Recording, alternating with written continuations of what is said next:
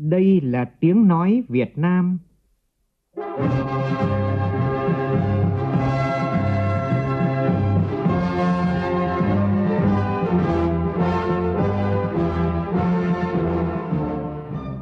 là tiếng nói Việt Nam,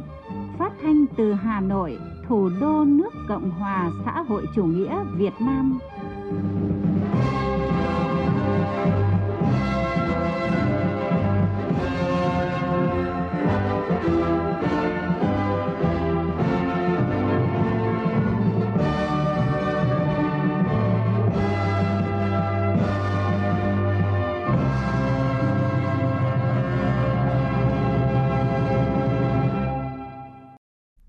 Kính chào quý vị và các bạn.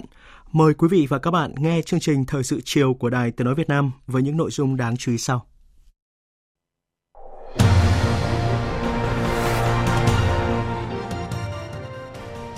Tổng Bí thư Chủ tịch nước Nguyễn Phú Trọng chủ trì cuộc họp tiểu ban nhân sự Đại hội 13 của Đảng.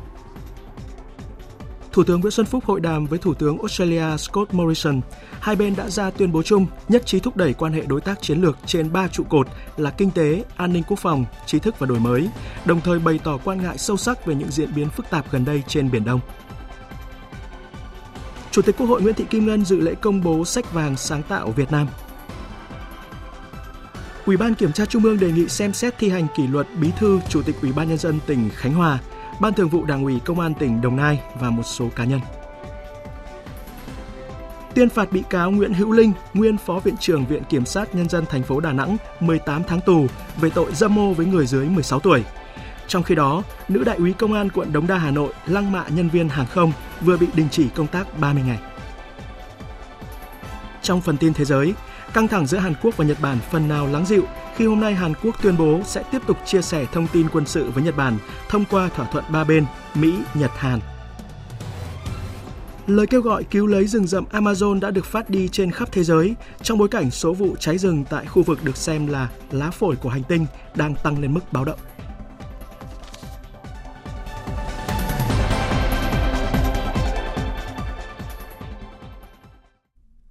Bây giờ là nội dung chi tiết. Hôm nay tại Hà Nội, Tổng Bí thư Chủ tịch nước Nguyễn Phú Trọng, trưởng tiểu ban chủ trì cuộc họp tiểu ban nhân sự Đại hội 13 của Đảng. Tham dự cuộc họp có các thành viên của tiểu ban nhân sự gồm các đồng chí Ủy viên Bộ Chính trị, Ban Bí thư, Thủ tướng Chính phủ Nguyễn Xuân Phúc, Chủ tịch Quốc hội Nguyễn Thị Kim Ngân, Thường trực Ban Bí thư Trần Quốc Vượng, Trưởng ban Tổ chức Trung ương Phạm Minh Chính, Chủ nhiệm Ủy ban Kiểm tra Trung ương Trần Cẩm Tú. Tin của phóng viên Xuân Dần. Tại phiên họp, Tiểu ban đã nghe tổ giúp việc báo cáo về dự kiến kế hoạch hoạt động của Tiểu ban nhân sự Đại hội 13 của Đảng từ nay cho đến Đại hội Đảng, dự thảo đề cương báo cáo tổng kết công tác nhân sự Đại hội 12 của Đảng và phương hướng công tác nhân sự Ban chấp hành Trung ương khóa 13. Các thành viên tiểu ban đã thảo luận cho ý kiến và Tổng Bí thư Chủ tịch nước, trưởng tiểu ban đã kết luận. Tiểu ban hoan nghênh đánh giá cao tổ giúp việc, ban tổ chức trung ương và các cơ quan có liên quan trong một thời gian ngắn đã tích cực chuẩn bị, tham mưu để tiểu ban kịp thời ban hành các quy định về chức năng, nhiệm vụ, nguyên tắc, chế độ và lề lối làm việc của tiểu ban và của tổ giúp việc. Chuẩn bị nghiêm túc, kỹ lưỡng các tờ trình và các báo cáo để tiểu ban cho ý kiến tại cuộc họp này. Tiểu ban giao tổ giúp việc và ban tổ chức trung ương phối hợp chặt chẽ tiếp thu ý kiến của các thành viên tiểu ban, hoàn chỉnh dự thảo kế hoạch hoạt động của tiểu ban để ban hành. Bổ sung hoàn thiện dự thảo đề cương báo cáo về công tác nhân sự, tiếp tục chuẩn bị nội dung của báo cáo để trình tiểu ban vào các cuộc họp tiếp theo. Phát biểu kết luận phiên họp, Tổng Bí thư Chủ tịch nước, trưởng tiểu ban nhấn mạnh đến công việc hệ trọng của tiểu ban là giúp Bộ Chính trị, Ban chấp hành Trung ương chuẩn bị nhân sự đại hội 13 của Đảng. Theo Tổng Bí thư Chủ tịch nước, hai nội dung quan trọng nhất của mỗi kỳ đại hội Đảng là việc thảo luận quyết định đường lối nhiệm vụ chính trị của Đảng và bầu ra các cơ quan lãnh đạo của Đảng. Hai nội dung này liên quan chặt chẽ với nhau và chuẩn bị thật tốt cả hai nội dung, nhưng đặc biệt chuẩn bị nhân sự đại hội có ý nghĩa vị trí cực kỳ quan trọng, là nhân tố bảo đảm cho thành công của đại hội và triển khai thực hiện nghị quyết của đại hội. Tổng Bí thư Chủ tịch nước Nguyễn Phú Trọng đề nghị các đồng chí trong tiểu ban dành nhiều thời gian, công sức, tâm huyết cho công tác này. Các thành viên tổ giúp việc là những cán bộ tin cậy được lựa chọn, phải nắm chắc, nắm vững và tuân thủ nghiêm ngặt quy chế quy định của Đảng, chức năng nhiệm vụ quyền hạn, nguyên tắc, chế độ và lề lối làm việc. Trong quá trình thực thi nhiệm vụ, phải thực hiện nghiêm túc các quyết định, chỉ đạo của tiểu ban, tuyệt đối trung thành, trung thực, công tâm, khách quan, giữ gìn bí mật. Nhận lời mời của Thủ tướng Chính phủ Nguyễn Xuân Phúc, Thủ tướng Australia Scott Morrison và phu nhân có chuyến thăm chính thức nước ta. Vào sáng nay tại Phủ Chủ tịch, Thủ tướng Nguyễn Xuân Phúc đã chủ trì lễ đón trọng thể Thủ tướng Australia. Ngay sau lễ đón, Thủ tướng hai nước đã tiến hành hội đàm. Phản ánh của phóng viên Vũ Dũng. Tại hội đàm, Thủ tướng Chính phủ Nguyễn Xuân Phúc nhiệt liệt chào mừng Thủ tướng Scott Morrison lần đầu tiên thăm chính thức Việt Nam trên cương vị Thủ tướng Australia, bày tỏ tin tưởng chuyến thăm sẽ góp phần quan trọng vào việc củng cố tình hữu nghị và phát triển quan hệ đối tác chiến lược Việt Nam Australia trong tình hình mới. Thủ tướng Morrison chúc mừng những thành tựu quan trọng của Việt Nam trong công cuộc xây dựng và phát triển đất nước, nâng cao vai trò, vị thế ở khu vực và quốc tế, nhất là trong ASEAN và Liên Hợp Quốc. Khẳng định Australia luôn coi trọng tăng cường quan hệ với Việt Nam, một đối tác chiến lược then chốt của nước này trong ASEAN và khu vực. Trao đổi về quan hệ song phương, hai nhà lãnh đạo bày tỏ hài lòng về sự phát triển mạnh mẽ, năng động và hiệu quả của quan hệ Việt Nam Australia trong thời gian vừa qua, cho rằng quan hệ hai nước rất lớn, rất phong phú và còn nhiều tiềm năng. Đồng thời đánh giá cao việc thường xuyên trao đổi đoàn cấp cao và các cấp trên các kênh, nhất trí khởi động cơ chế họp lãnh đạo cấp cao thường niên, đồng thời tiếp tục các cơ chế họp cấp Bộ trưởng Ngoại giao, Quốc phòng, Kinh tế đã được thiết lập trong khuôn khổ đối tác chiến lược. Hai bên đánh giá cao kim ngạch thương mại hai chiều năm 2018 đạt gần 7,8 tỷ đô la Mỹ. Đầu tư của Australia vào Việt Nam ở mức khá với gần 500 dự án và hơn 2 tỷ đô la Mỹ vốn đầu tư. Tuy nhiên, vẫn còn nhiều tiềm năng và thế mạnh cần phải khai thác. Hai bên nhất trí xây dựng chiến lược hợp tác kinh tế tăng cường với mục tiêu trở thành top 10 đối tác thương mại hàng đầu của nhau và tăng gấp đôi đầu tư hai chiều, xúc tiến cuộc họp lần thứ nhất cấp bộ trưởng về đối tác hợp tác kinh tế Việt Nam Australia nhằm thúc đẩy hợp tác thương mại đầu tư cũng như hợp tác phát triển, đẩy mạnh kết nối hai chiều, mở rộng hợp tác về an ninh năng lượng và nắm bắt các cơ hội kỹ thuật số, trong đó có kinh tế số và chính phủ điện tử. Hai bên cũng nhất trí phấn đấu đưa kim ngạch thương mại hàng hóa lên 10 tỷ đô la Mỹ ngay trong năm sau. Thủ tướng Nguyễn Xuân Phúc hoan nghênh Australia sẽ cử đoàn các doanh nghiệp hàng đầu sang thăm Việt Nam trong năm 2020. Thủ tướng Morrison nhất trí tạo điều kiện thuận lợi hơn nữa cho các mặt hàng nông thủy sản của Việt Nam. Thông báo đang xem xét việc cho phép nhập khẩu tôm sống nguyên con, nhãn tươi của Việt Nam. Hai bên nhất trí ủng hộ hệ thống thương mại đa phương dựa trên luật lệ, hợp tác thúc đẩy hội nhập kinh tế khu vực thông qua việc thực hiện những cam kết trong các hiệp định tự do thương mại mà hai bên cùng tham gia, như hiệp định thành lập khu vực thương mại tự do ASEAN, Australia, New Zealand, hiệp định đối tác toàn diện và tiến bộ xuyên Thái Bình Dương CPTPP, cũng như hợp tác trong các khuôn khổ kinh tế đa phương, trong đó có APEC, ASEM. Hai bên nhất trí cho rằng hợp tác song phương về an ninh quốc phòng ngày càng hiệu quả và thực chất. Đặc biệt là việc Australia đã hỗ trợ Việt Nam trong quá trình tham gia lực lượng gìn giữ hòa bình tại Liên Hợp Quốc. Trong chương trình của chuyến thăm, hai thủ tướng sẽ giao lưu với lực lượng gìn giữ hòa bình Liên Hợp Quốc của Việt Nam do Australia đào tạo tại Học viện Quân y 103. Thủ tướng Chính phủ Nguyễn Xuân Phúc đề nghị hai bên mở rộng hợp tác sang các lĩnh vực tiềm năng như công nghiệp quốc phòng, an ninh, liên kết đào tạo. Thủ tướng Morrison nhất trí tăng cường hợp tác an ninh song phương, bao gồm lĩnh vực hàng hải và không gian mạng, phối hợp chống tội phạm xuyên quốc gia, buôn bán người, khủng bố. Hai thủ tướng nhấn mạnh, giao lưu nhân dân giữa hai nước ngày càng trở nên mạnh mẽ thông qua việc phát triển của các lĩnh vực hợp tác như giáo dục, văn hóa, du lịch, lao động, thể thao.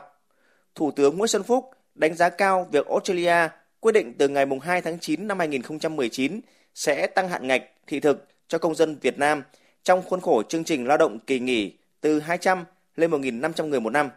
tạo điều kiện cho thêm nhiều công dân Việt Nam được tham gia lao động thời vụ tại Australia.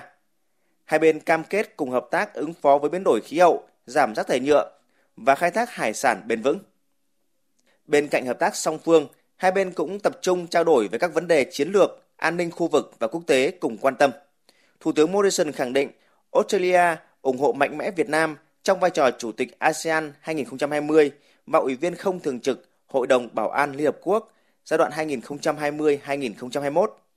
Thủ tướng Nguyễn Xuân Phúc khẳng định Việt Nam ủng hộ Australia tăng cường gắn kết với ASEAN,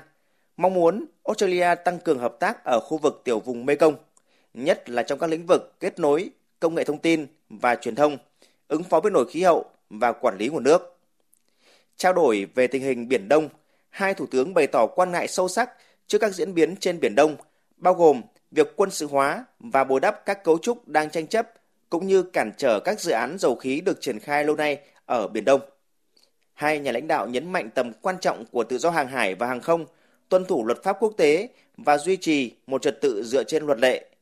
Hai nhà lãnh đạo kêu gọi các bên tự kiềm chế và tránh các hành động có thể làm phức tạp thêm tình hình. Thủ tướng Chính phủ Nguyễn Xuân Phúc và Thủ tướng Morrison tái khẳng định các quốc gia cần tiếp tục giải quyết các tranh chấp bằng biện pháp hòa bình, không đe dọa sử dụng hoặc sử dụng vũ lực, đồng thời nhấn mạnh tầm quan trọng của các cơ chế giải quyết tranh chấp của Công ước về luật biển của Liên Hợp Quốc năm 1982 và kêu gọi các bên tôn trọng và thực thi các quyết định được ban hành bởi các cơ chế này. Hai nhà lãnh đạo tuyên bố về ứng xử của các bên ở Biển Đông DOC. Hai thủ tướng kêu gọi Bộ Quy tắc ứng xử giữa ASEAN và Trung Quốc cần tuân thủ đầy đủ luật pháp quốc tế, nhất là luật biển của Liên Hợp Quốc 1982. Cuộc hội đàm đã diễn ra trong bầu không khí thân mật và hiểu biết lẫn nhau. Thủ tướng Morrison chân thành cảm ơn chính phủ và nhân dân Việt Nam đã dành cho đoàn sự đón tiếp trọng thị và nồng ấm.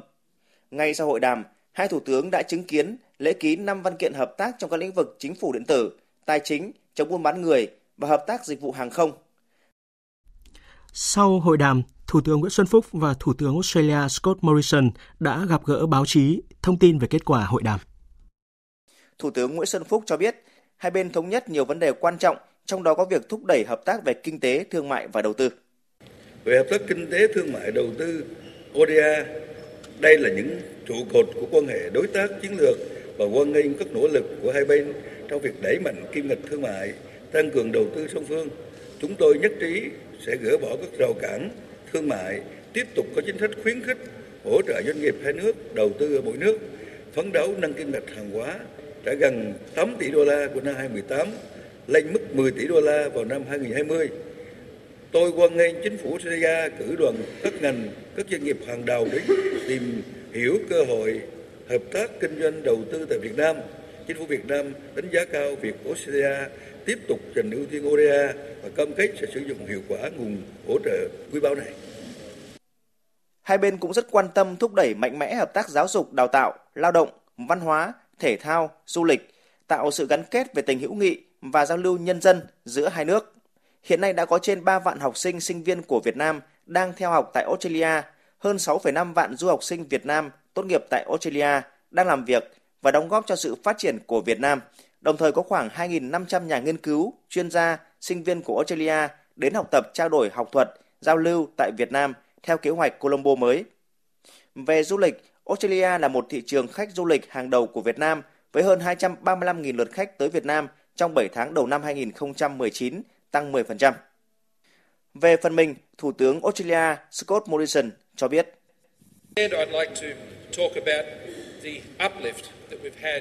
À, chúng tôi cũng đã cùng nhau thảo luận uh, sâu sắc về những cái nội dung sắp sắp tới hai bên sẽ cùng uh, hợp tác để tăng cường hơn nữa cái quan hệ hợp tác hữu nghị uh, giữa hai nước chúng ta và tăng cường hơn nữa cái quan hệ uh, đối tác chiến lược mà chúng ta đã cùng nâng cấp lên uh, vào năm ngoái. À, và chúng tôi là những người bạn và khi mà sát cánh cùng bên nhau à, và cùng nhau nỗ lực à, cùng nhau có những cái định hướng chung cùng nhau có những cách thức làm việc giống nhau thì chúng tôi sẽ đảm bảo là sẽ đạt được tất cả những mục tiêu mà chúng ta đặt ra. và đó cũng là cái mong muốn là nguyện vọng mà chúng tôi cùng nhau thống nhất là sẽ hướng tới đạt được cho cái quan hệ song phương giữa hai nước thời tại thời điểm hiện nay là một thời điểm vô cùng quan trọng cho quan hệ song phương giữa hai nước. và chúng tôi đang cùng bước trên một con đường bởi vì là chúng tôi tôi à, có một cái tầm nhìn chung à, cho một tương lai sắp tới. Thủ tướng Australia cũng cho biết hai bên cũng đã trao đổi về những cách thức có thể tháo rỡ những rào cản thương mại, đặc biệt là trong khuôn khổ Hiệp định Đối tác Toàn diện và Tiến bộ Xuyên Thái Bình Dương CPTPP, trao đổi về những lĩnh vực liên quan tới biển, giảm rác thải nhựa trên biển, cũng như giữ an toàn cho biển, bảo đảm cho đại dương khỏe mạnh, an toàn. Vào chiều nay, Thủ tướng Nguyễn Xuân Phúc và Thủ tướng Australia Scott Morrison đã đến thăm Bệnh viện giã chiến cấp 2 số 2 của Quân đội Nhân dân Việt Nam tại Học viện Quân y.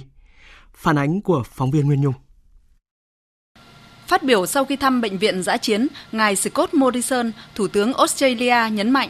Australia và Việt Nam trong 21 năm qua đã thúc đẩy hợp tác quốc phòng ngày càng bền chặt Minh chứng cho sự phát triển mạnh mẽ này là việc Australia cử vận tải cơ chiến lược chuyên chở 63 cán bộ và trang thiết bị của Việt Nam tới phái bộ của Liên Hợp Quốc tại Nam Sudan vào ngày 1 tháng 10 năm 2018. Thủ tướng Australia Scott Morrison mong muốn tăng cường hơn nữa chương trình hợp tác quốc phòng trên nhiều lĩnh vực với nước ta, ví dụ như an ninh biển, chống khủng bố, giáo dục và đào tạo. Australia is pleased that once again we will provide that strategic airlift Australia vui mừng thông tin rằng chúng tôi sẽ tiếp tục cử máy bay vận tải để đưa cán bộ của Bệnh viện giã chiến cấp 2 số 1 từ Nam Sudan về Việt Nam và chuyên trở Bệnh viện giã chiến cấp 2 số 2 sang phái bộ, dự kiến vào tháng 11 tới đây.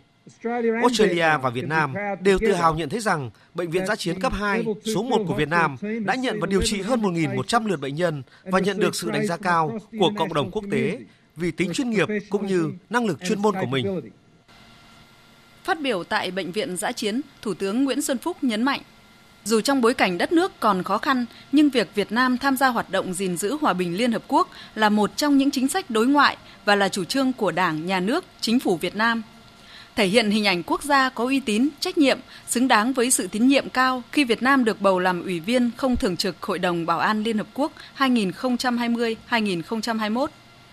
Trong quá trình chuẩn bị và triển khai lực lượng tham gia hoạt động gìn giữ hòa bình Liên Hợp Quốc, Việt Nam luôn nhận được sự động viên, giúp đỡ tích cực từ các nước, trong đó có sự hỗ trợ đi đầu, thiết thực, hiệu quả của Australia. Nhờ đó đã triển khai được bệnh viện giã chiến sang Nam Sudan vào tháng 10 năm 2018. Bệnh viện đã phát huy tốt và được Liên Hợp Quốc gửi thư khen. Thủ tướng Nguyễn Xuân Phúc nêu rõ. Đối với Bệnh viện giã chiến cấp 2, số 2 của Việt Nam hiện nay, chúng tôi đang đặt mục tiêu xây dựng thành lực lượng mẫu mực, đáp ứng các tiêu chí của Liên Hiệp Quốc như tỷ lệ nữ và đặc biệt sẽ là đơn vị đầu tiên của Liên Hiệp Quốc ở nước ngoài không có rác thải nhựa. Chuyến thăm của ngài Thủ tướng Australia Scott Morrison hôm nay cùng với cam kết tiếp tục hỗ trợ và chính thức quyết định cử máy bay vận tải chiến lược C-17 để vận chuyển bệnh viện cấp 2 số 2 của Việt Nam và cuối năm nay sẽ là một hỗ trợ rất lớn đối với Việt Nam. Hợp tác trong lĩnh vực gìn giữ hòa bình của Liên Hiệp Quốc sẽ bổ sung thêm một hình ảnh đẹp về mô hình hợp tác hiệu quả giữa hai đối tác chiến lược vì mục tiêu bảo vệ và xây dựng hòa bình, an ninh trên thế giới. Tiếp theo mời quý vị và các bạn nghe toàn văn tuyên bố chung giữa Việt Nam và Australia nhân chuyến thăm chính thức Việt Nam của Thủ tướng Australia Scott Morrison. 1. Nhân chuyến thăm chính thức Việt Nam lần đầu tiên của Thủ tướng Scott Morrison từ ngày 22 đến ngày 24 tháng 8 năm 2019, Tại hội đàm, Thủ tướng Chính phủ Việt Nam và Thủ tướng Australia đã tái khẳng định cam kết phát triển quan hệ song phương mạnh mẽ và hướng tới tầm cao mới. 2. Hai thủ tướng nhấn mạnh, Việt Nam và Australia là các đối tác chiến lược và láng giềng khu vực với tầm nhìn chung. Hai thủ tướng thừa nhận tầm quan trọng ngày càng cao của mỗi nước, cả trong khuôn khổ song phương cũng như với tư cách là các đối tác trong khu vực Ấn Độ Dương-Thái Bình Dương và cộng đồng quốc tế. 3 hai thủ tướng ghi nhận quan hệ đối tác giữa hai nước được thiết lập trên cơ sở tôn trọng và tin cậy lẫn nhau, sự tương đồng lợi ích cũng như sự gắn kết ngày càng sâu sắc. Hai nhà lãnh đạo nhất trí thúc đẩy sâu rộng quan hệ hai nước hướng tới kỷ niệm 50 năm thiết lập quan hệ ngoại giao vào năm 2023. Với mục tiêu đó, hai thủ tướng thống nhất chương trình hành động triển khai quan hệ đối tác chiến lược Việt Nam và Australia giai đoạn 2020-2023 sẽ tập trung vào ba lĩnh vực ưu tiên gồm tăng cường hợp tác kinh tế, làm sâu sắc hợp tác chiến lược, quốc phòng và an ninh và xây dựng mối quan hệ đối tác về tri thức và đổi mới sáng tạo. Để định hướng triển khai các nhiệm vụ này, là hai nước bạn bè và đối tác gần gũi của nhau trong khu vực Ấn Độ Dương-Thái Bình Dương, Việt Nam và Australia nhất trí khởi động cơ chế họp lãnh đạo cấp cao thường niên, đồng thời ủng hộ hợp tác ngày càng gia tăng ở cấp bộ trưởng và cấp làm việc. 4 phản ánh cam kết chung về việc phát triển hơn nữa quan hệ đối tác chiến lược, hai thủ tướng nhất trí xây dựng chiến lược hợp tác kinh tế tăng cường với mục tiêu trở thành một trong 10 đối tác thương mại hàng đầu của nhau và tăng gấp đôi đầu tư hai chiều. Chiến lược này cũng sẽ củng cố cam kết chung của hai nước đối với tự do hóa thương mại và kết nối kinh tế, giúp hai nước tận dụng các cơ hội từ thị trường mới nổi. Nhiệm vụ này sẽ được giao cho các bộ trưởng kinh tế chủ chốt, dự kiến sẽ tiến hành kỳ họp lần thứ nhất đối tác hợp tác kinh tế Việt Nam Australia vào cuối năm nay tại Australia nhằm thúc đẩy hơn nữa hợp tác song phương tốt đẹp hiện nay về thương mại, đầu tư cũng như hợp tác phát triển. Bộ trưởng Thương mại, Du lịch và Đầu tư của Australia sẽ dẫn đầu đoàn doanh nghiệp sang Việt Nam trong năm 2020. Hai bên sẽ tiếp tục phối hợp tạo thuận lợi để tiếp cận thị trường cho các mặt hàng nông thủy sản, đẩy mạnh kết nối hai chiều, tăng cường hợp tác về an ninh, năng lượng và nắm bắt các cơ hội về kỹ thuật số của tương lai, trong đó có kinh tế số và chính phủ điện tử hai thủ tướng tái khẳng định cam kết mạnh mẽ về ủng hộ hệ thống thương mại đa phương dựa trên luật lệ như đã được thể hiện trong các văn kiện của Tổ chức Thương mại Thế giới WTO, cũng như những cải tổ cần thiết của WTO nhằm bảo đảm cho tổ chức này tiếp tục nắm bắt các cơ hội và xử lý các thách thức của thế kỷ 21. 5. Hai thủ tướng nhấn mạnh cam kết thúc đẩy các cơ hội kinh tế song phương và hội nhập kinh tế khu vực thông qua các hiệp định thương mại tự do và hợp tác trong các khuôn khổ kinh tế đa phương, trong đó có APEC. Trên tinh thần đó, hai bên hoan nghênh kỷ niệm lần thứ 10 Hiệp định thành lập khu vực thương mại tự do ASEAN, Australia, New Zealand và quá trình nâng cấp hiệp định này. Hai thủ tướng cam kết chính phủ hai nước sẽ hợp tác nhằm bảo đảm thực hiện thuận lợi Hiệp định Đối tác Toàn diện và Tiến bộ Xuyên Thái Bình Dương – hai bên nhất trí về tầm quan trọng của việc kết thúc đàm phán Hiệp định Đối tác Kinh tế Toàn diện khu vực hiện đại, toàn diện, chất lượng cao và cùng có lợi trong năm nay. 6. Australia sẽ tiếp tục hỗ trợ các đóng góp của Việt Nam cho an ninh thế giới thông qua việc lực lượng quốc phòng Australia hỗ trợ đào tạo chuyên gia về gìn giữ hòa bình và vận chuyển quân nhân và trang thiết bị cho đợt triển khai lực lượng gìn giữ hòa bình tiếp theo của Việt Nam – Việt Nam và Australia sẽ tổ chức cơ chế họp quốc phòng thường niên cấp bộ trưởng và đối thoại an ninh cấp thứ trưởng trên cơ sở các cơ chế hợp tác quốc phòng và an ninh song phương hiện có. Hai nước sẽ mở rộng hợp tác an ninh song phương bao gồm trong lĩnh vực hàng hải và hàng không mạng và phối hợp chống tội phạm xuyên quốc gia, bao gồm thông qua tăng cường các hoạt động hợp tác an ninh biên giới và thực thi pháp luật. 7. Việt Nam và Australia sẽ tăng cường hợp tác trong lĩnh vực tri thức và đổi mới, bao gồm giữa các dịch vụ công và thiết lập Trung tâm Nghiên cứu Việt Nam Australia tại Học viện Chính trị Quốc gia Hồ Chí Minh.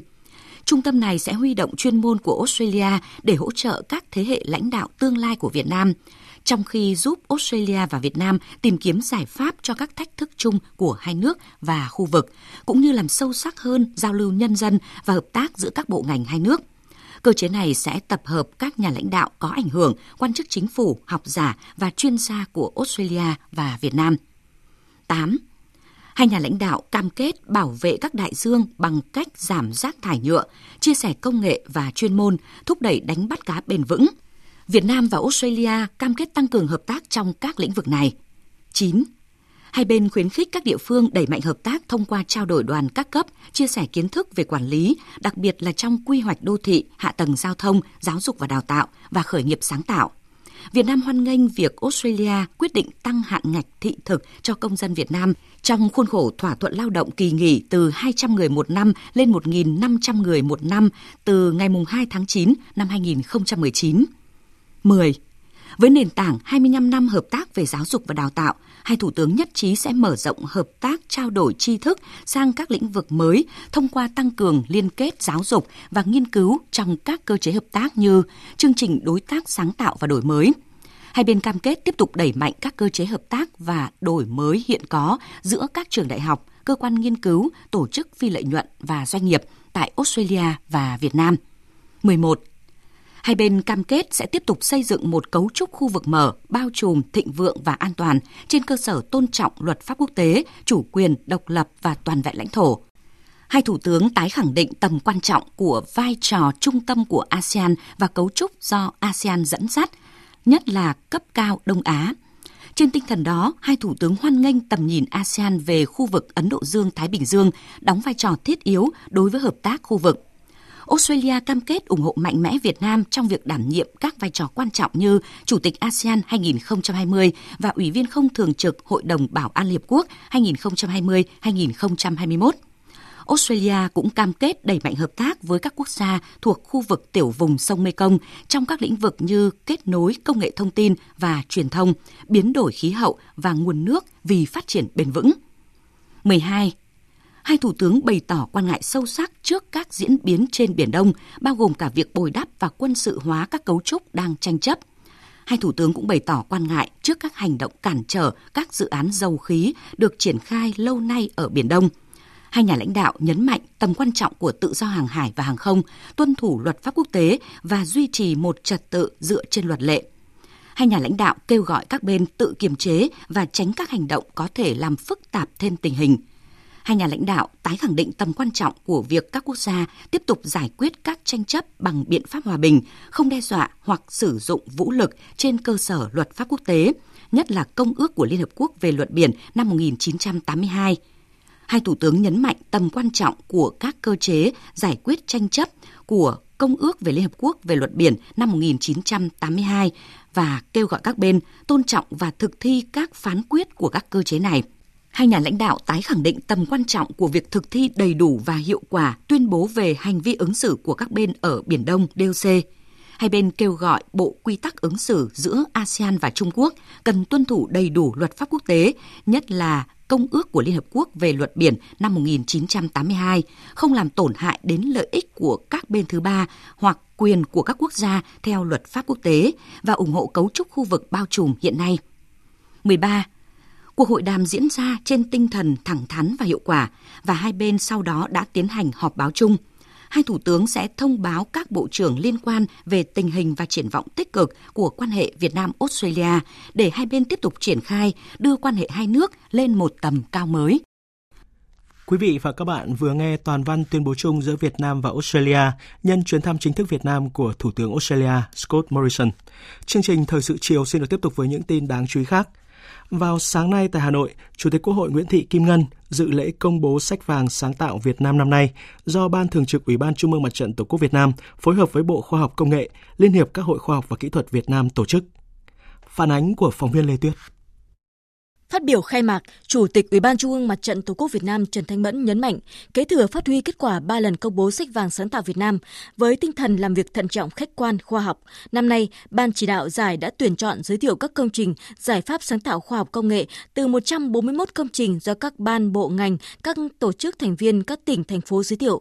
Đó là những công trình tiêu biểu ở nhiều lĩnh vực phạm vi đã được kiểm nghiệm qua thực tế. Nhiều sáng kiến có giá trị hỗ trợ cộng đồng nâng cao chất lượng cuộc sống, phát triển kinh tế, đảm bảo môi trường, chăm sóc sức khỏe, y tế, giáo dục, nông nghiệp, quốc phòng, các giải pháp ứng dụng công nghệ trong sản xuất chế biến, tiết kiệm năng lượng, nâng cao chất lượng hiệu quả, sức cạnh tranh và giá trị kinh tế của sản phẩm hàng hóa. Chủ tịch Quốc hội Nguyễn Thị Kim Ngân cho rằng đây là sự kiện rất có ý nghĩa nhân dịp cả nước đang thiết thực kỷ niệm 50 năm thực hiện di trúc của Chủ tịch Hồ Chí Minh, 74 năm cách mạng tháng 8 và Quốc khánh mùng 2 tháng 9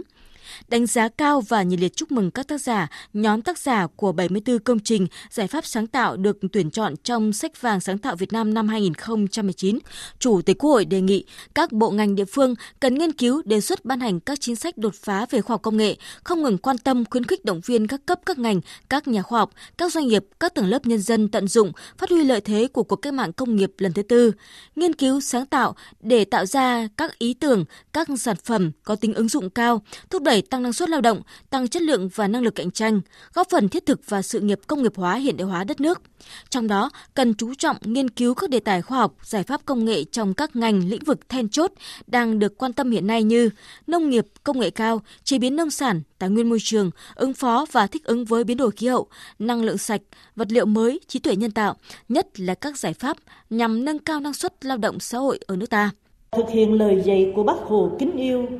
khoa học phải từ sản xuất mà ra và phải trở lại phục vụ sản xuất, phục vụ quần chúng nhằm nâng cao năng suất lao động và không ngừng cải thiện đời sống của nhân dân. Từ thực tiễn sinh động của nhân dân ta trong hoạt động lao động sản xuất, cần tiếp tục tổ chức các cuộc thi sáng tạo khoa học và công nghệ trên phạm vi cả nước. Ở từng bộ, ban, ngành và địa phương nhất là Hội thi sáng tạo kỹ thuật toàn quốc và Giải thưởng sáng tạo khoa học công nghệ Việt Nam để khuyến khích động viên các tầng lớp nhân dân trong nước, người Việt Nam ở nước ngoài hưởng ứng phong trào thi đua lao động sáng tạo, say mê tìm tòi, nghiên cứu để ngày càng có nhiều công trình giải pháp sáng tạo khoa học và công nghệ góp phần nâng cao chỉ số đổi mới sáng tạo của quốc gia, đóng góp cho sự phát triển của đất nước. Mặt trận Tổ quốc Việt Nam tiếp tục phối hợp đẩy mạnh phong trào thi đua đoàn kết sáng tạo, nâng cao năng suất, chất lượng hiệu quả, hội nhập quốc tế để kết nối, hỗ trợ, thúc đẩy và phát triển các phong trào thi đua có tính chất sáng tạo hiện có thành phong trào rộng khắp trong mọi tầng lớp nhân dân. Chủ tịch Quốc hội đánh giá cao và tin tưởng rằng những phong trào hoạt động sáng tạo của Mặt trận Tổ quốc Việt Nam và các tổ chức thành viên sẽ truyền cảm hứng, niềm say mê, sáng tạo cho thế hệ trẻ, cho cộng đồng và toàn xã hội. Với trách nhiệm của mình, Quốc hội, Ủy ban Thường vụ Quốc hội sẽ đặc biệt quan tâm hoàn thiện chính sách hệ thống pháp luật và giám sát việc triển khai thực hiện chính sách pháp luật để tạo hành lang pháp lý thuận lợi cho sáng tạo và ứng dụng phát triển khoa học công nghệ.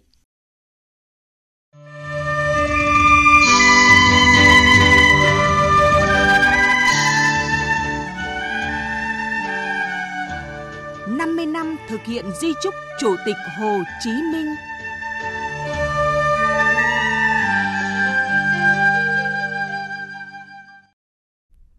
kỷ niệm 50 năm thực hiện di trúc của Chủ tịch Hồ Chí Minh, vào sáng nay tại Hà Nội, Đảng ủy Công an Trung ương tổ chức hội nghị sơ kết 3 năm thực hiện chỉ thị 05 của Bộ Chính trị về đẩy mạnh học tập và làm theo tư tưởng đạo đức, phong cách Hồ Chí Minh. Đại tướng Tô Lâm, Ủy viên Bộ Chính trị, Bộ trưởng Bộ Công an chỉ đạo hội nghị. Tin của phóng viên Việt Cường. Thực hiện chỉ thị 05, Đảng ủy Công an Trung ương gắn với nghị quyết Trung ương 4 khóa 12 của Đảng với phong trào công an nhân dân học tập thực hiện 6 điều Bác Hồ dạy – trong đó, đề cao vai trò nêu gương của lãnh đạo chỉ huy các cấp trong công an nhân dân, nhất là đối với các đồng chí bí thư cấp ủy, thủ trưởng các đơn vị, đưa nội dung học tập và làm theo bác vào tổ chức sinh hoạt định kỳ thường xuyên nề nếp. Qua phong trào có 500 mô hình, phần việc và xuất hiện nhiều mô hình hay như công an Đắk Lắk xây dựng chuẩn mực đạo đức hình ảnh người công an mẫu mực vì nhân dân phục vụ. Công an Quảng Ninh xây dựng quy tắc ứng xử, xây dựng hình ảnh đẹp người chiến sĩ công an Quảng Ninh cùng nụ cười Hạ Long. Hay công an Hà Nam với phong trào đổi mới sáng tạo, nhân văn, thân thiện vì nhân dân phục vụ. Công an Long An, Bình Phước, Yên Bái, Lạng Sơn với phong trào tiết kiệm theo gương bác, ứng xử tốt, trách nhiệm cao vì nhân dân phục vụ. Công an các địa phương đã tổ chức hơn 5.000 lượt hội nghị, công an lắng nghe ý kiến của nhân dân. Qua đó, xuất hiện ngày càng nhiều những tấm gương mưu trí dũng cảm, cần kiệm liêm chính, tận tụy trong đấu tranh phòng chống tội phạm. Phát biểu chỉ đạo hội nghị, Bộ trưởng Tô Lâm đề nghị gắn việc thực hiện chỉ thị 05 với việc thực hiện nghị quyết Trung ương 4 khóa 12 về tăng cường xây dựng chỉnh đốn Đảng, ngăn chặn, đẩy lùi sự suy thoái về tư tưởng chính trị, đạo đức lối sống, những biểu hiện tự diễn biến, tự chuyển hóa trong nội bộ. Phong trào công an nhân dân học tập thực hiện 6 điều Bác Hồ dạy, tạo sự chuyển biến mạnh mẽ trên tất cả các mặt công tác chiến đấu, làm theo Bác. Cũng tại hội nghị, Bộ trưởng Tô Lâm đã tặng bằng khen cho 50 điển hình tiên tiến trong thực hiện chỉ thị 05 của Bộ Chính trị về đẩy mạnh học tập và làm theo tư tưởng, đạo đức phong cách Hồ Chí Minh. Cũng trong ngày hôm nay, Sở Văn hóa Thể thao tỉnh Thừa Thiên Huế phối hợp với Hội Khoa học Lịch sử tỉnh tổ chức hội thảo khoa học với chủ đề Thừa Thiên Huế 50 năm thực hiện di trúc của Chủ tịch Hồ Chí Minh. Hơn 100 đại biểu là các nhà khoa học, các nhà nghiên cứu, giảng viên, cán bộ trong và ngoài tỉnh tham dự hội thảo. Tin của phóng viên Lê Hiếu.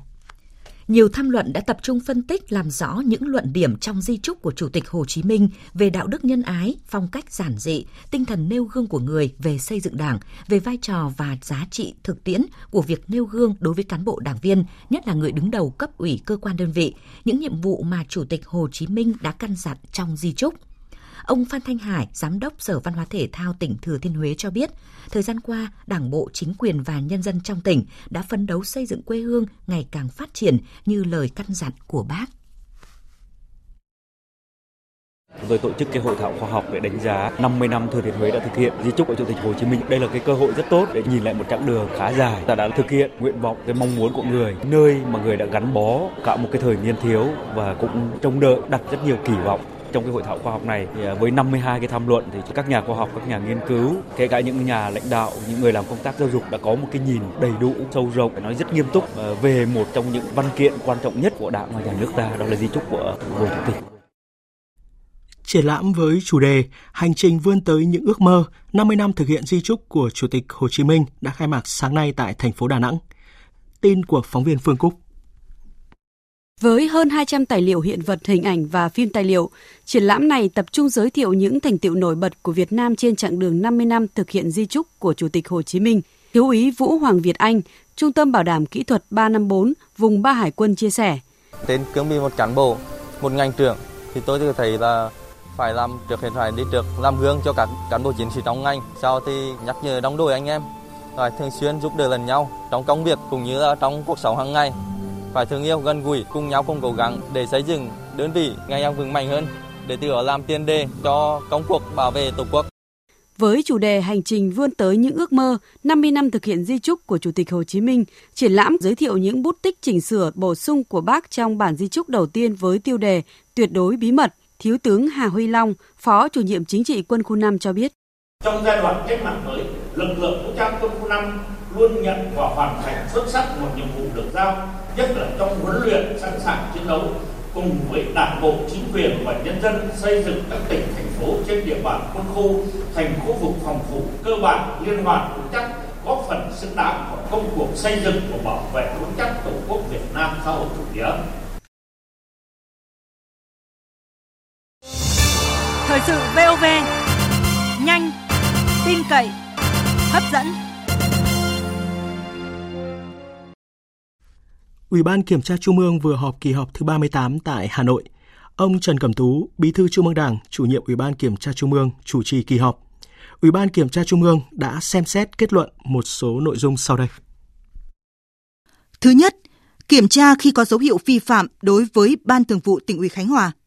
Ban Thường vụ tỉnh ủy và Ban cán sự Đảng Ủy ban nhân dân tỉnh Khánh Hòa đã vi phạm nguyên tắc tập trung dân chủ và quy tắc làm việc, thiếu trách nhiệm, buông lỏng lãnh đạo chỉ đạo, thiếu kiểm tra giám sát, để xảy ra nhiều vi phạm, khuyết điểm nghiêm trọng trong công tác quản lý, sử dụng đất và thực hiện các dự án đầu tư xây dựng,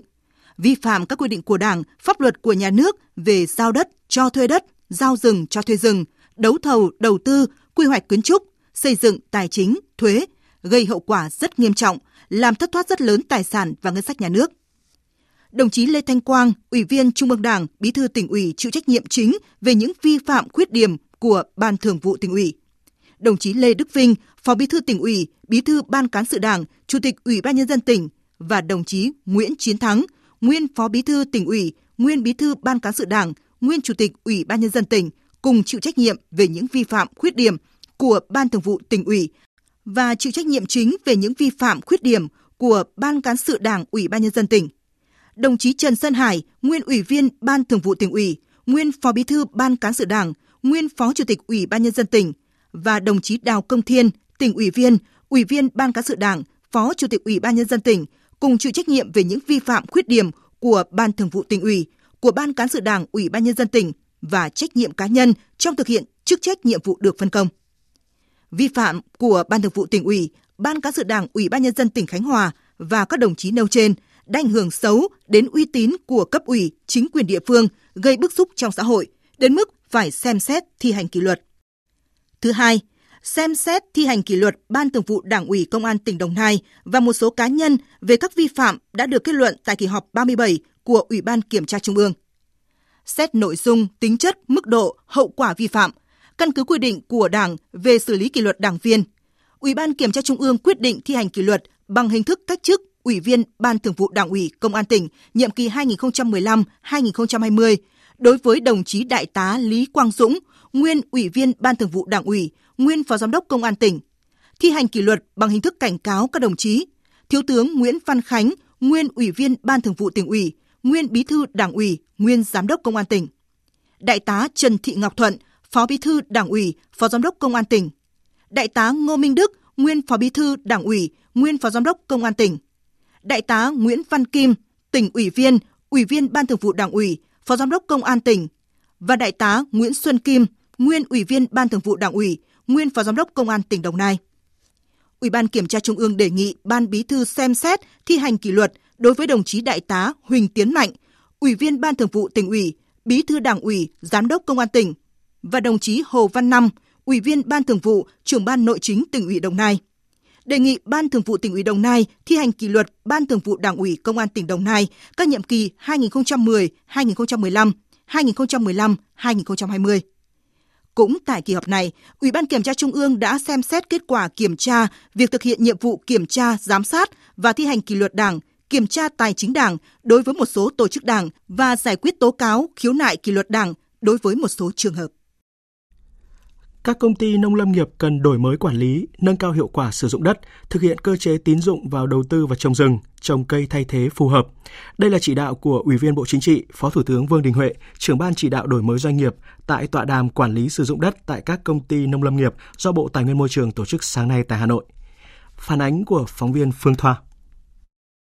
Theo báo cáo, sau khi giả soát sắp xếp 246 công ty nông lâm nghiệp, diện tích đất giữ lại là hơn 1 triệu 868 hecta. Diện tích các nông lâm trường bàn giao về 45 địa phương là hơn 463 hecta, nâng tổng diện tích bàn giao cho các địa phương lên hơn 1 triệu hecta, đồng thời đã xác định được những khu vực diện tích giữ lại và khu vực có thể tạo ra quỹ đất phục vụ mục tiêu giao đất cho đồng bào dân tộc thiểu số ở địa phương không có đất hoặc thiếu đất sản xuất. Tại tọa đàm, các đại biểu đã nêu ra những bất cập như nhiều địa phương chậm phê duyệt phương án sử dụng đất và cấp giấy chứng nhận ảnh hưởng đến sản xuất kinh doanh của các công ty. Việc xử lý đất giao khoán, đảm bảo quyền lợi cho người dân, doanh nghiệp, nhiều nơi làm còn chưa tốt, tiềm ẩn tranh chấp khiếu kiện, đông người và kéo dài, vướng mắc về tiền thuê và thuế tài nguyên do thay đổi chính sách về đất đai. Các đại biểu cũng đề nghị cần tập trung giả soát đánh giá hiệu quả các mô hình quản lý sử dụng đất của các công ty nông lâm nghiệp để có phương án xử lý đảm bảo cân đối giữa mô hình quản trị doanh nghiệp, mô hình sản xuất, nguồn lực lao động với diện tích đất giữ lại, mang lại nguồn thu cho ngân sách tương xứng. Sớm thực hiện việc bàn giao mốc giới, danh giới sử dụng đất, giao đất cho các gia đình tại địa phương thiếu đất sản xuất. Đánh giá cao các ý kiến của các địa phương, bộ, ngành, doanh nghiệp đã làm rõ bức tranh về tình hình sắp xếp đất đai. Phó Thủ tướng yêu cầu các địa phương cần giả soát lại đất đã giao nhưng không thu tiền sử dụng đất, giả soát thuế sử dụng đất nông nghiệp tại các công ty nông lâm nghiệp. Bộ Nông nghiệp và Phát triển Nông thôn phối hợp với Bộ Tài nguyên và Môi trường, các địa phương chỉ đạo các công ty nông lâm nghiệp tập trung giải quyết dứt điểm trường hợp tranh chấp lấn chiếm đất, tiếp tục phê duyệt phương án sử dụng đất của 117 công ty còn lại, hoàn thành căn bản cắm mốc danh giới, cấp bản đồ địa chính. Phó Thủ tướng Vương Đình Huệ nhấn mạnh thì phương châm là chúng đất đai phải được quản lý phải được giao cho một cái chủ thể nào đó quản lý và sử dụng. Mà đất đai mà không có đưa vào sử dụng thì cũng không có sinh lời. Phải giao cho được một cái tổ chức một hộ gia đình một cá nhân nào đó sử dụng và phải theo quy định của pháp luật. Đất mà lấn chiếm ấy trái pháp luật thì dứt khoát là phải thu hồi. Mà đất tranh chấp ấy thì chúng ta phải phân xử. Trên cơ sở các hồ sơ tỷ lệ mà đất à, tranh chấp và lấn chiếm ấy, đối với cái đất mà giao cho địa phương là cao hơn rất nhiều lần so với cái tỷ lệ công ty nông lâm trường. Thì đây là cái nhiệm vụ còn rất là nặng nề. Phóng viên Văn Hải đưa tin, hôm nay tại Bệnh viện Hữu nghị Việt Đức Hà Nội, Bộ trưởng Bộ Y tế Nguyễn Thị Kim Tiến đã trao bằng khen cho 9 tập thể có thành tích xuất sắc trong việc thực hiện thành công 15 ca ghép tạng trong tuần qua.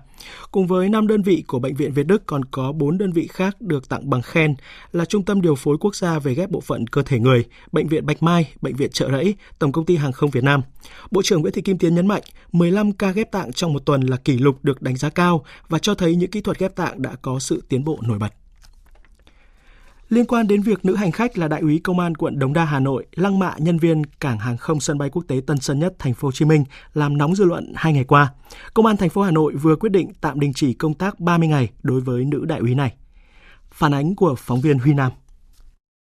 Đại tá Võ Hồng Phương, trưởng công an quận Đống Đa vừa có báo cáo gửi Trung tướng Đoàn Duy Khương, giám đốc công an thành phố Hà Nội ngày 22 tháng 8 trên nhiều trang thông tin, báo điện tử có đăng tải các bài viết và đoạn video về nội dung nữ hành khách mắng chửi nhân viên tại quầy làm thủ tục hành lý tại sân bay Tân Sơn Nhất. Đội Cảnh sát Giao thông Trật tự Công an quận Đống Đa có báo cáo về việc xác định hình ảnh nữ hành khách trong các video trên là Đại úy Lê Thị Hiền, hiện là cán bộ của đội Cảnh sát Giao thông Trật tự Công an quận Đống Đa trong quá trình làm thủ tục tại sân bay Tân Sơn Nhất do không được giải quyết yêu cầu về việc gửi hành lý nên đã xảy ra cãi vã giữa đồng chí Lê Thị Hiền với nhân viên làm thủ tục và lực lượng an ninh hàng không sân bay Tân Sơn Nhất. Căn cứ quy định của Bộ Công an về quy tắc ứng xử của công an nhân dân, bước đầu xác định thái độ, lời nói, cử chỉ của đại úy Lê Thị Hiền trong các đoạn video trên đã vi phạm quy định về việc ứng xử nơi công cộng của cán bộ chiến sĩ công an nhân dân – Công an quận Đống Đa đề xuất Giám đốc Công an thành phố về việc tạm đình chỉ công tác 30 ngày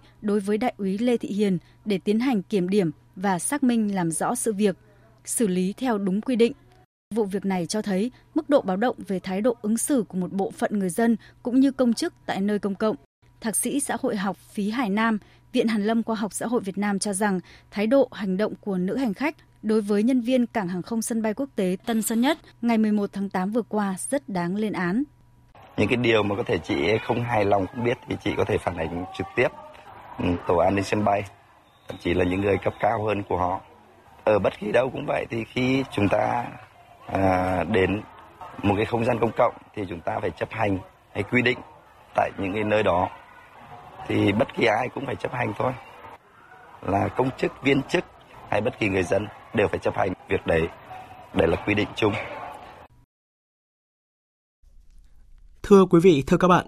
căn cứ vào các hành vi vi phạm của bà Lê Thị Hiền, đặc biệt là hành vi gây dối trật tự công cộng, hành vi xúc phạm danh dự nhân phẩm của người khác, rất nhiều người cho rằng phải có hình thức xử lý thích đáng như là cấm bay vĩnh viễn mới đủ sức gian đe những trường hợp tương tự. Về phía ngành công an thì dư luận cho rằng có lẽ khó có thể để một người như là bà Lê Thị Hiền đứng trong hàng ngũ công an nhân dân nếu muốn giữ gìn hình ảnh của cán bộ chiến sĩ công an để giữ niềm tin và sự tôn trọng của nhân dân đối với lực lượng quan trọng này.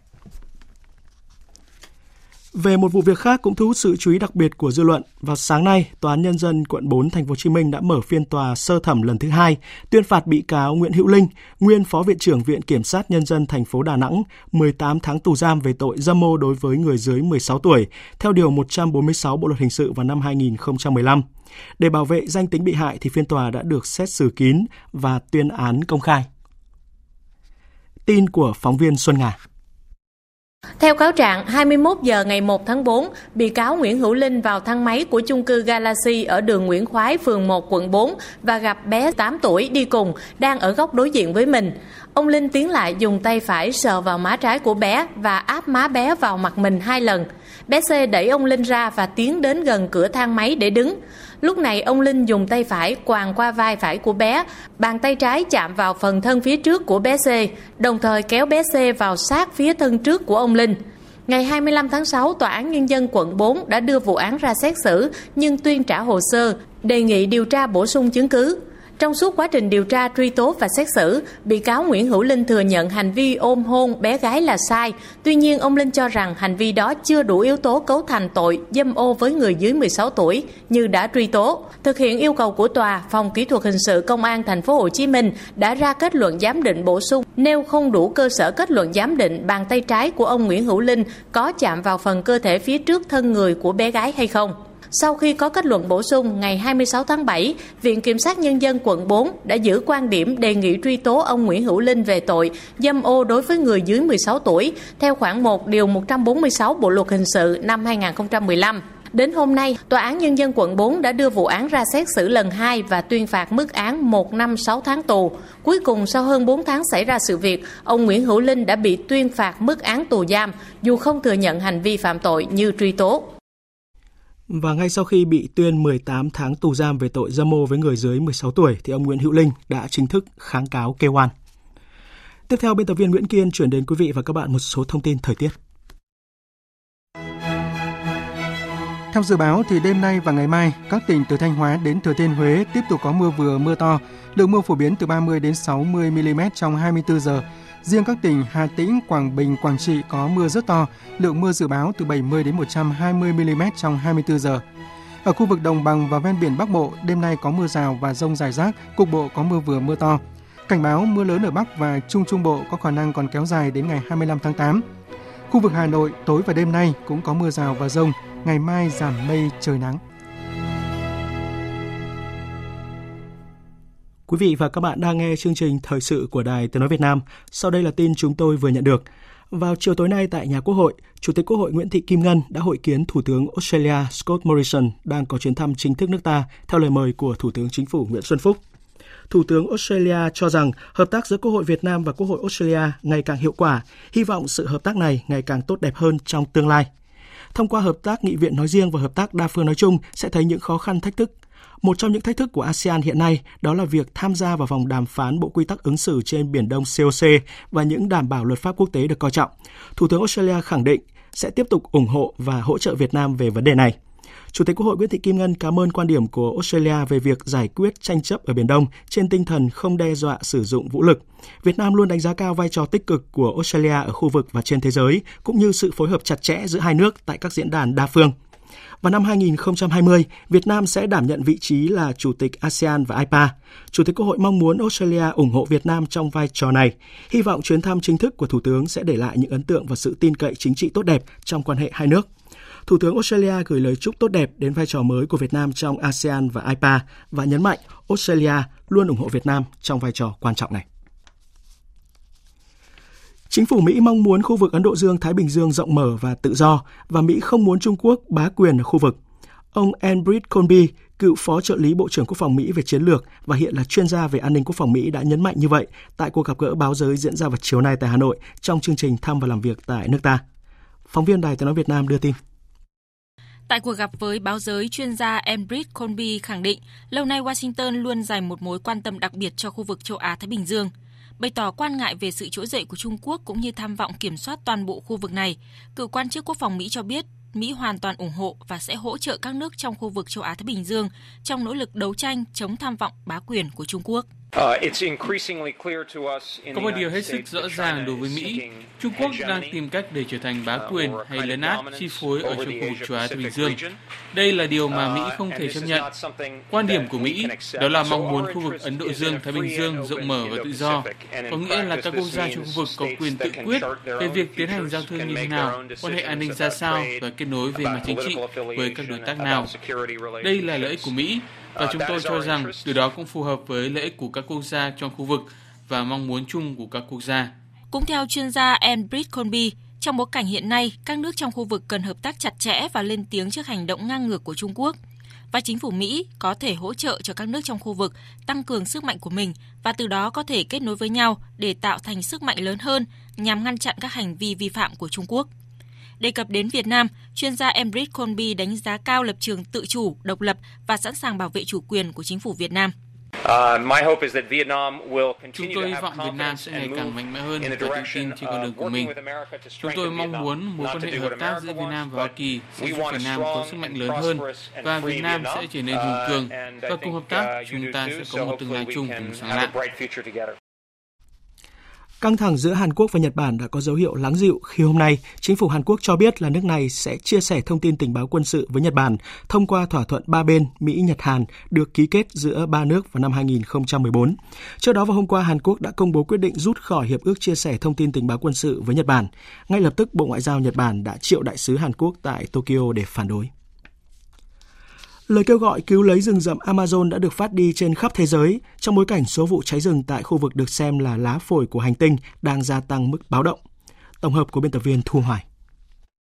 Tổng thư ký Liên Hợp Quốc Antonio Guterres hôm qua ra lời kêu gọi cứu lấy rừng rậm Amazon, đồng thời trên trang cá nhân Twitter bày tỏ lo ngại sâu sắc trước các vụ cháy rừng đang lan rộng tại khu rừng nhiệt đới rộng nhất thế giới, với 60% diện tích thuộc lãnh thổ Brazil. Theo người đứng đầu thể chế đa phương lớn nhất thế giới này, thế giới đang trong cuộc khủng hoảng khí hậu toàn cầu và không thể chấp nhận thêm bất kỳ những thiệt hại nào đối với nguồn cung cấp khí oxy và đa dạng sinh học quan trọng như rừng Amazon. Tổng thống Pháp Emmanuel Macron cùng ngày bày tỏ lo ngại trước các vụ cháy rừng tại Amazon. Trên trang Twitter, ông viết, Amazon, lá phổi của hành tinh, sản xuất tới 20% lượng khí oxy toàn cầu đang bốc cháy. Đây là một cuộc khủng hoảng quốc tế, các quốc gia thành viên nhóm 7 nền công nghiệp phát triển hàng đầu G7 sẽ gặp nhau trong hai ngày cuối tuần để thảo luận về tình huống khẩn cấp này. Trung tâm Nghiên cứu Không gian Brazil cho biết, các trận cháy rừng tại nước này đã hủy hoại diện tích kỷ lục là 72.843 ha trong năm nay, chủ yếu là tại vùng rừng rậm Amazon. Tổng thống Brazil Jair Bolsonaro hôm qua thừa nhận tình trạng nông dân đốt rừng trái phép gia tăng để lấy đất canh tác, trồng cỏ nuôi gia súc gia tăng là nguyên nhân khiến các đám cháy rừng tăng mạnh. Chuyên gia Osvaldo Stella cảnh báo. Nếu hơn 20% lượng khí oxy sản sinh từ Amazon mất đi, điều này có thể làm thay đổi hệ thực vật tự nhiên và những yếu tố về khí hậu. Hạn hán kéo dài hơn đang làm gia tăng nguy cơ cháy rừng và phá hủy lớp thảm thực vật. Điều này tạo ra phản ứng dây chuyền có thể đẩy nhanh quá trình phá hủy Amazon. Đây sẽ là một thảm kịch cho tất cả mọi người. Rừng Amazon có diện tích 7 triệu km vuông nằm trong lãnh thổ của 9 nước, trong đó 60% diện tích thuộc Brazil.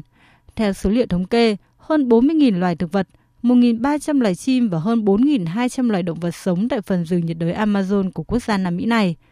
Nếu không có hành động khẩn cấp, Amazon, nơi sản sinh tới 20% lượng khí oxy toàn cầu, có thể bắt đầu tạo ra khí dioxide carbon, yếu tố chính dẫn tới biến đổi khí hậu.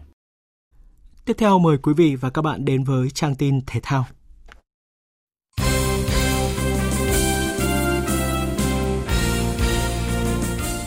Thưa quý vị và các bạn, hôm nay ban tổ chức các giải bóng đá chuyên nghiệp Việt Nam ban hành thông báo với một số nội dung liên quan đến V-League 2019 và giải hạng nhất quốc gia 2019. Trong đó, ban điều hành giải chấp thuận để ông Mai Xuân Hợp được đăng ký làm huấn luyện viên trưởng tạm quyền câu lạc bộ bóng đá Thanh Hóa kể từ trận đấu vòng 22 ngày 24 tháng 8. Còn ông Vũ Quang Bảo được chấp thuận đăng ký chức danh huấn luyện viên trưởng câu lạc bộ Cần Thơ kể từ trận đấu vòng 18 ngày 17 tháng 8. Ban điều hành cũng thông báo kỷ luật với hình thức đình chỉ thi đấu hai trận đấu với cầu thủ Dương Văn Trung của câu lạc bộ bóng đá Bình Phước do có hành vi bạo lực với cầu thủ Nguyễn Văn Hậu của câu lạc bộ bóng đá Đồng Tháp trong trận đấu giữa Đồng Tháp gặp Bình Phước tại vòng 18 ngày 18 tháng 8 trên sân Đồng Tháp. Cũng liên quan đến giải vô địch quốc gia 2019, chiều nay đã diễn ra trận đấu sớm vòng 22 trên sân Tam Kỳ khi chủ nhà Quảng Nam tiếp đội cuối bảng là Khánh Hòa. Ba cặp đấu tiếp theo sẽ diễn ra vào chiều mai 24 tháng 8. Hải Phòng gặp Viettel trên sân Lạch Tray, Than Quảng Ninh tiếp BKMX Bình Dương và Thanh Hóa sẽ tới làm khách trên sân thống nhất của Sài Gòn FC. Câu lạc bộ bóng đá Futsal Đà Nẵng vừa tổ chức lễ xuất quân đồng thời ra mắt nhà tài trợ trước ngày khởi tranh giai đoạn lượt về mùa giải Futsal vô địch quốc gia 2019. Dù mới được thành lập nhưng câu lạc bộ đã mạnh tay chiêu mộ nhiều chân sút có tiếng của Futsal trong nước như quả bóng vàng Futsal Việt Nam 2018 Vũ Quốc Hưng và các cầu thủ Futsal kỳ cựu Trần Tuyên, Văn Toàn, Thanh Tuấn để hướng tới mục tiêu trong top 3 khi mùa giải kết thúc. Tay vợt nữ số 1 Việt Nam Vũ Thị Trang đã không thể lần đầu tiên lọt vào tứ kết giải cầu lông thế giới khi để thua đối thủ người Singapore Yeo Jianmin trong trận đấu ở vòng 3 diễn ra chiều qua tại Thụy Sĩ. Ở ván đấu thứ nhất, Yeo Jianmin thắng Vũ Thị Trang 21-15, sang ván thứ hai Vũ Thị Trang thắng lại Yeo Jianmin 21-14. Trong ván 3 quyết định, Yeo Jianmin vượt qua Vũ Thị Trang với điểm số 21-16, qua đó giành chiến thắng chung cuộc 2-1. Những ngày này tại Trung Quốc đang diễn ra giải World Cup Taekwondo 2019. Các vận động viên nội dung quyền của Việt Nam đã ra quân ở 15 nội dung trong ngày thi đấu hôm qua và xuất sắc giành một huy chương vàng, 7 huy chương bạc và 6 huy chương đồng. Tấm huy chương vàng duy nhất mà đoàn Việt Nam giành được ở ngày thi đấu này thuộc về võ sĩ Phạm Quốc Việt ở nội dung quyền cá nhân nam tiêu biểu chuẩn lứa tuổi từ 15 đến 17. One Championship là giải đấu võ thuật lớn nhất hành tinh chính thức công bố lịch thi đấu chính thức cho sự kiện One Important Triumph diễn ra vào ngày 6 tháng 9 tại nhà thi đấu Phú Thọ, thành phố Hồ Chí Minh. Bên cạnh đó là sự xuất hiện thêm hai cái tên võ sĩ Việt kiều là Bi Nguyễn và Chis Nguyễn trong danh sách võ sĩ thi đấu lần này, bên cạnh Nguyễn Trần Duy Nhất và Nguyễn Thanh Tùng. Nữ võ sĩ Mỹ gốc Việt Bi Nguyễn sẽ tham gia vào một trận đấu với võ sĩ người Ấn Độ Pooja Thoma, còn Chris Nguyễn sẽ đối đầu với Yunoki Ogasawa trong trận đấu thuộc khuôn khổ Muay Thái. Thưa quý vị và các bạn, dạng sáng và đêm mai diễn ra loạt trận đấu thuộc vòng 3 giải bóng đá ngoại hạng Anh Premier League, trong đó đáng chú ý là cuộc đụng độ giữa Liverpool gặp Arsenal trên sân Anfield và Manchester United tiếp Crystal Palace tại sân Old Trafford. Ở một số trận đấu đáng chú ý khác của vòng này, Chelsea đọ sức với Norwich City, Bournemouth đối đầu với Manchester City và Tottenham Hotspur đối đầu với Newcastle United. Dự báo thời tiết Phía Tây Bắc Bộ có mây, đêm có mưa rào và rông vài nơi, ngày nắng gió nhẹ, nhiệt độ từ 23 đến 34 độ. Phía Đông Bắc Bộ có mây, đêm có mưa rào và rông vài nơi, riêng khu vực đồng bằng có mưa rào và rông rải rác, cục bộ có nơi mưa vừa mưa to, ngày nắng, gió Đông Bắc cấp 2, cấp 3, nhiệt độ từ 24 đến 35 độ. Các tỉnh từ Thanh Hóa đến Thừa Thiên Huế nhiều mây có mưa mưa vừa, riêng các tỉnh Hà Tĩnh, Quảng Bình, Quảng Trị có mưa rất to và rông, gió Tây Nam cấp 2, cấp 3, nhiệt độ từ 24 đến 32 độ. Các tỉnh ven biển từ Đà Nẵng đến Bình Thuận có mây, đêm có mưa rào và rông vài nơi, ngày nắng, chiều tối mai có mưa rào và rông rải rác, gió Tây Nam cấp 2, cấp 3, nhiệt độ từ 25 đến 35 độ. Tây Nguyên có mây, có mưa rào và rông vài nơi, riêng chiều mai có mưa rào và rải rác có rông, gió Tây Nam cấp 2, cấp 3, nhiệt độ từ 21 đến 31 độ. Nam Bộ có mây, có mưa rào và rông vài nơi, riêng chiều mai có mưa rào và rải rác có rông, gió Tây Nam cấp 2, cấp 3, nhiệt độ từ 24 đến 33 độ, có nơi trên 33 độ. Khu vực Hà Nội nhiều mây, đêm có mưa rào và rông, ngày nắng, gió Đông Bắc cấp 2, cấp 3, nhiệt độ từ 25 đến 34 độ. Dự báo thời tiết biển, Vịnh Bắc Bộ và vùng biển từ Quảng Trị đến Quảng Ngãi có mưa rào và rải rác có rông, tầm nhìn xa từ 4 đến 10 km, gió nhẹ. Vùng biển từ Bình Định đến Ninh Thuận và vùng biển từ Cà Mau đến Kiên Giang, bao gồm cả Phú Quốc, có mưa rào và rông vài nơi, tầm nhìn xa trên 10 km, gió Tây Nam cấp 3, cấp 4. Vùng biển từ Bình Thuận đến Cà Mau có mưa rào rải rác và có nơi có rông, tầm nhìn xa trên 10 km, giảm xuống 4 đến 10 km trong mưa, gió Tây Nam cấp 5, ngày mai có lúc cấp 6, giật cấp 7, biển động. Trong cơn rông có khả năng xảy ra lốc xoáy và gió giật mạnh. Khu vực Bắc Biển Đông và khu vực quần đảo Hoàng Sa thuộc thành phố Đà Nẵng có mưa rào và rông rải rác, tầm nhìn xa trên 10 km, giảm xuống 4 đến 10 km trong mưa, gió Tây đến Tây Bắc cấp 3, cấp 4. Ngày mai chuyển gió Tây đến Tây Nam cấp 4, cấp 5. Riêng vùng biển phía Đông Bắc mạnh cấp 6, giật cấp 8, biển động. Trong cơn rông có khả năng xảy ra lốc xoáy và gió giật mạnh. Khu vực giữa Biển Đông và khu vực Nam Biển Đông có mưa rào và rông rải rác ở phía đông, tầm nhìn xa trên 10 km, giảm xuống từ 4 đến 10 km trong mưa, gió Tây đến Tây Nam cấp 4, cấp 5. Khu vực quần đảo Trường Sa thuộc tỉnh Khánh Hòa có mưa rào và rông vài nơi, tầm nhìn xa trên 10 km, gió Tây Nam cấp 4, cấp 5. Vịnh Thái Lan có mưa rào và rông rải rác, tầm nhìn xa trên 10 km, giảm xuống 4 đến 10 km trong mưa, gió Tây đến Tây Nam cấp 3, cấp 4. Tới đây chúng tôi kết thúc chương trình thời sự chiều nay. Chương trình do các biên tập viên Hải Quân, Nguyễn Cường và Hằng Nga thực hiện với sự tham gia của phát thanh viên Phương Hằng, kỹ thuật viên Văn Quang, chịu trách nhiệm nội dung Nguyễn Thị Tuyết Mai. Cảm ơn quý vị và các bạn đã quan tâm theo dõi.